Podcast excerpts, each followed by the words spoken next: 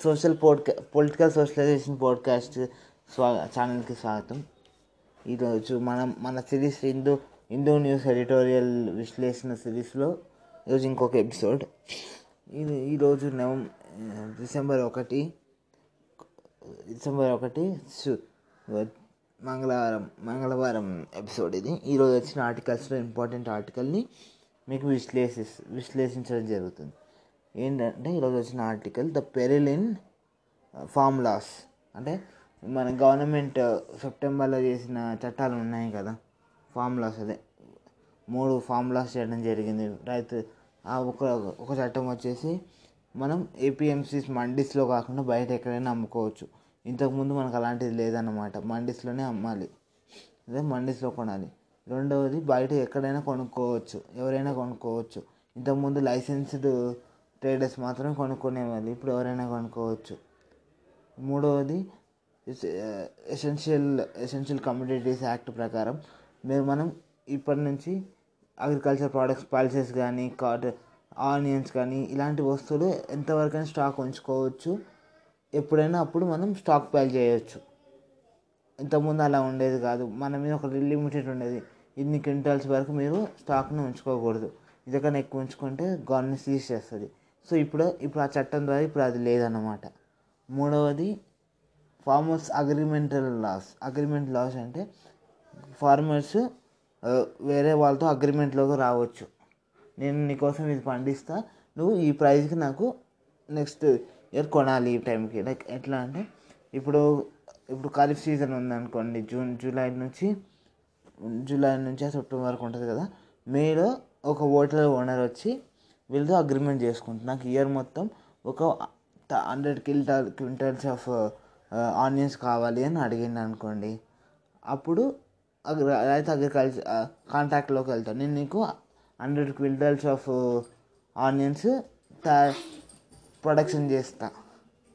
నువ్వు నాకు ఈ ప్రై నేను నువ్వు నాకు ఈ ప్రైజ్కి కొనాలి అని చెప్తాడు. ఇది అగ్రిమెంట్ అన్నమాట. ఇది కాంటాక్ట్ ఫార్మింగ్ అని పిలుస్తారు. ఇది కూడా చట్ట చట్టం ద్వారా తీసుకురావడం జరిగింది. ఈ మూడు చట్టాల మీద మనం చూస్తున్నాం ఢిల్లీలో నిరసనలు జరుగుతున్నాయి.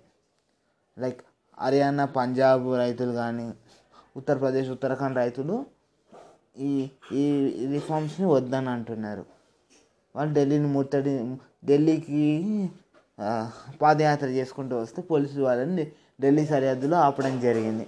సో అక్కడ ఒక ఘర్షణపూరితమైనటువంటి వాతావరణం నెలకొన్నది. సో దాన్ని బేస్ చేసుకొని ఇప్పుడు డిస్కషన్ ఏంటంటే అసలు ఈ ఫార్ములాస్ ఫార్మర్స్ ఎందుకు వద్దంటున్నారు? ఇందులో లోటుపాట్లు ఏంటి? సో ఈ ఆర్టికల్ ఈ విషయాన్ని మనకు డిస్కస్ చేస్తుంది. So let's start first point ఏంటంటే ఈ చట్టాలు ఎందుకు తీసుకొస్తున్నామని చెప్తున్నారు? To create a market where అంటే ఒక ఒక ఎలాంటి ఒక మార్కెట్ క్రియేట్ చేయాలంటే ఎక్కువ మంది సెల్లర్స్ ఎక్కువ మంది బయర్స్ ఉండే మార్కెట్ని క్రియేట్ చేయాలి. అప్పుడు ఏమవుతుంది అంటే నా ప్రోడక్ట్కి ఎక్కువ మంది సెల్లర్స్ ఉన్నారు అనుకోండి ఇప్పుడు చట్టం ఏం చెప్తుంది? లైసెన్స్డ్ లైసెన్స్డ్ వ్యక్తులే కాకుండా లైసెన్స్ లేకుండా కూడా కొనవచ్చు అంటే ఇంతకుముందు మనకు లైసెన్స్ ఉంటేనే మనం అగ్రికల్చరల్ ప్రొడక్షన్ని కొనాలి. ఇప్పుడు అలా కాదు. ఎవరైనా కొనవచ్చు అంటే నేనైనా కొనవచ్చు మీరైనా కొనవచ్చు అనమాట మనకు ఎటువంటి లైసెన్స్ అవసరం లేదు. సో అంటే ఒక రకంగా చెప్పాలంటే డైరెక్ట్ కస్టమర్స్ దగ్గరికి వచ్చి ఫార్మర్స్ అమ్ముకోవచ్చు. ఎట్లా అంటే ఇప్పుడు ఆ, కొన్ని సినిమాలో మనం చూస్తుంటాం కదా లైక్ ఫార్మర్స్ ఎందుకు అమ్ముకోకూడదు మీరు ఎందుకు లైసెన్స్ వాళ్ళని ఎందుకు పెట్టాలని ఫార్మర్స్ ఇప్పుడు డైరెక్ట్గా వచ్చి ఒక రైతు రై-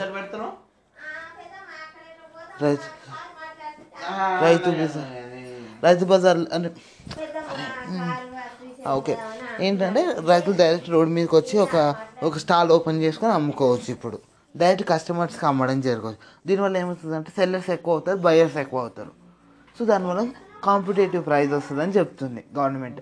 ఇది ఫస్ట్ ఆర్గ్యుమెంట్. సెకండ్ ఆర్గ్యు సెకండ్ ఆర్గ్యుమెంట్ ఏంటంటే కాంటాక్ట్ ఫార్మింగ్ ద్వారా రైతుకి బార్గెనింగ్ పవర్ వస్తుంది. అంటే తాను ఎంత ప్రొ- ప్రొడక్షన్ చేయాలో తనకు ఒక టార్గెట్ ఉంటుంది ఈ కాంటాక్ట్ ఫామ్లో ఎందుకంటే అతను కాంటాక్ట్లోకి వెళ్తాడు కాబట్టి. సో ఇది రెండవ విషయం. మూడో విషయం ఏంటంటే ఒకవేళ తన దగ్గర ఉన్నటువంటి ప్రోడక్ట్ని వేరే స్టేట్కి వెళ్ళి కూడా తను అమ్ముకోవచ్చు కాబట్టి తనకు యాక్సెస్ ఎక్కువ ఉంటుంది ట్రాన్స్పరెన్సీ ఎక్కువ ఉంటుంది అని చెప్తుంది. ఇది గవర్నమెంట్ ఈ చట్టం తీసుకురావడానికి చెప్తున్నటువంటి కారణాలు. సరే ఇప్పుడు ఈ కారణాలు అవునా కాదు ఈ ఆర్టికల్ ద్వారా మనం విశ్లేషిద్దాం. ఫస్ట్ పాయింట్ ఏంటి? ఏపీఎంసీస్ ఫెయిల్ అవ్వడం వల్లే ఈ చట్టం తీసుకురావడం జరిగింది. ఇది ఒక వా ఇది వాదనలో నిజం ఎంతవరకు ఉంది అంటే నిజమే ఏపీ ఏపీఎంసీలు సరిగ్గా పనిచేయట్లేదు. దానికి సరిగ్గా పనిచేయడం మొత్తం కొన్ని కారణాలు ఏమున్నాయంటే మొట్టమొదటి కారణం ఓకే మనం ఓకే అయితే స్వామి స్వామినాథన్ కమిటీ లెక్కల ప్రకారం నలభై ఒక వేల ఏడు వందల అరవై రెండు కా మండీస్ ఉండాలి. కానీ మనకి ఎన్ని ఉన్నాయి? సిక్స్ థౌజండే ఉన్నాయి. సో దీన్ని బట్టి చెప్పొచ్చు అంటే ఏపీఎంసీస్ ఫెయిల్ అవడానికి ముఖ్యమైన కారణం తక్కువ మండీలు ఉండడం. ఎట్లా తక్కువ మండీలు ఉండడం? ఎట్లా కారణం అవుతుంది అంటే ఏపీఎంసీస్లో మనకు ముప్పై ఐదు నుంచి నలభై శాతం వరకే ఏపీఎంసీ మండీలలో రైతులు అమ్ముతున్నారు. అరవై నుంచి డెబ్బై శాతం. అరవై నుంచి అరవై ఐదు శాతం అవుట్ సైడ్ మండీసే. ఇది గవర్నమెంట్ ఏదైతే వ్యతిరేకించిందో అక్కడే అమ్ముతున్నారు. ఎవరికి అమ్ముతున్నారు? ఈ ద మిడిల్ మ్యాన్కి అమ్ముతున్నారు. నువ్వు చట్టం తీసుకురొచ్చినా తీసుకురాకపోయినా ఈ ఈ వ్యవస్థ జరుగుతుంది. మరి జరుగుతున్న రైతు నష్టపోతే ఈ వ్యవస్థ నువ్వు చట్ట ప్రకారం చేసినా కూడా అదే నష్టం జరుగుతుంది. ఇంకోటి ఏపీఎంసీస్ ఫెయిల్ అవడానికి రెండవ కారణం ట్రాన్స్పోర్ట్ ఖర్చులు. ఇలాగ మనం అనుకున్నట్టు సాంవిధానం కమిటీ ప్రకారం ప్రతి ఏపీఎంసీ మండి రైతుకి ఎనభై కిలోమీటర్ల దూరంలో ఉండాలి మినిమం. అప్పుడు అతను తన ప్రొడ్యూస్ని తీసుకోగలుగుతాడు. కానీ ఇప్పుడున్న లెక్కల ప్రకారం నాలుగు వం నాలుగు వందల డెబ్బై కిలోమీటర్లు అంటే జిల్లాకి ఒక్కటే ఉంది. ఇప్పుడు తెలంగాణలో తీసుకోండి నిజామాబాద్ జిల్లాలో నిజామాబాద్ జిల్లా మొత్తానికి ఒకే ఒక మార్కెట్ కమిటీ ఉంది. అట్లా? దూరంగా ఉండడం వల్ల ట్రాన్స్పోర్ట్ ఖర్చులు పెరుగుతున్నాయి. దానివల్ల ఏమవుతుంది అంటే అతనికి ట్రాన్స్పోర్ట్ ఖర్చుల వల్ల అతను ప్రాఫిట్ ఆఫ్ మార్జిన్ తగ్గుతుంది కాబట్టి అతను మార్కెట్లలో అమ్మడానికి సుముఖత వ్యక్తం చేయటం లేదు. ఇది రెండవ కారణం. సో ఈ ఇంకా మూడవ కారణం ఏంటంటే ఏపీఎంసీలు ఫెయిల్ అవడానికి మూడో మూడవ కారణం అక్కడ ఉన్నటువంటి ట్యాక్సెస్ అది చాలామంది ట్యాక్సులు రద్దు చేస్తే బాగుంటుంది అంటారు కానీ ఇది చాలా తప్పు. ఎందుకంటే ట్యాక్సులు కనుక ఏపీఎంసీ కనుక ట్రాన్సాక్షన్ ఖర్చులు కానీ ట్యాక్సులు కానీ వేస్తే ఆ డబ్బులతోటి వాళ్ళు ఇన్ఫ్రాస్ట్రక్చర్ని నిర్మించుకుంటారు. బెటర్ ఫెసిలిటీస్ క్రియేట్ చేయగలుగుతారు. ఇది మూడవ కారణం. సరే ఈ ఆర్గ్యుమెంట్లకు రెండవ ఆస్పెక్ట్ ఏంటంటే సరే ఈ చట్టాలు ఇట్లా ప్రైవేట్ వాళ్ళకి ఇస్తే ఏపీఎంసీస్ ప్రైవేట్ ప్రైవేట్ వాళ్ళు కూడా పెట్టుకోవచ్చు అని చేస్తే సక్సెస్ అయ్యిందా అంటే మన దేశంలో ఆల్రెడీ పద్దెనిమిది రాష్ట్రాలలో ప్రైవేట్ వ్యక్తులు ఏపీఎంసీస్ నడుపుకోవచ్చు.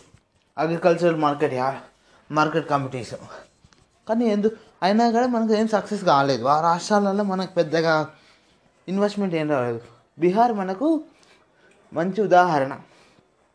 బీహార్లో ఏపీఎంసీ మండీస్ రద్దవ్వక ముందు క్వింటా గోధుమ పన్నెండు వందల నుంచి పదిహేను వందల మధ్యలో కొనేవాళ్ళు ఎంఎస్పి పైన.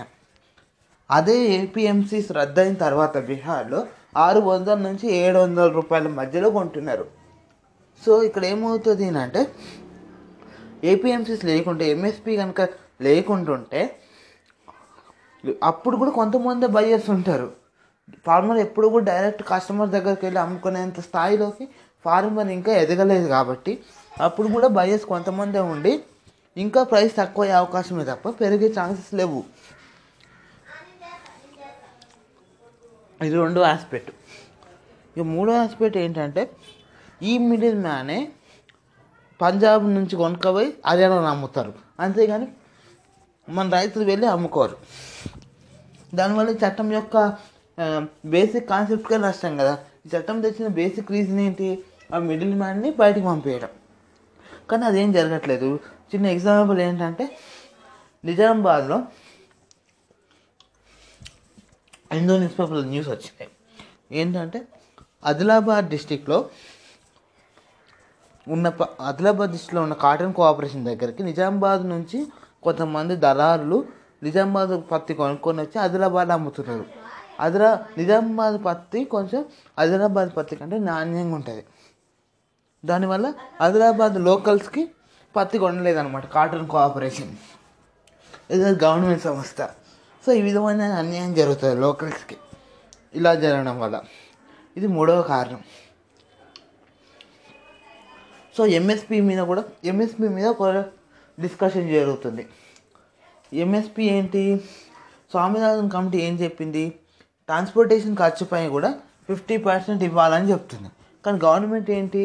ట్రాన్స్పోర్టేషన్ ఖర్చు ప్లస్ ప్రొడక్షన్ ఖర్చు కలిపి దాని మీద ఫిఫ్టీ పర్సెంట్ ఇస్తా అంటుంది. కానీ ఇక్కడ పాయింట్ ఏంటంటే ట్రాన్స్పోర్టేషన్ ఖర్చు స్పీడ్గా పెరుగుతున్నాయి. ప్రొడక్షన్ కాస్ట్ లేబర్ వేజెస్ కూడా స్పీడ్గా పెరుగుతుంది కానీ అంతే స్పీడ్లో ఎంఎస్పీ రేట్స్ పెరగట్లేదు. దానివల్ల ప్రతి year two hundred to three hundred నష్టం వస్తుంది. ఎంఎస్పీ మీద అమ్మినా కూడా రైతుకి two hundred to three hundred rupees నష్టం వస్తుంది. అంటే ఇక్కడ పాయింట్ ఏంటంటే ప్రొడక్షన్ ప్రొడక్షన్ కాస్ట్ కానీ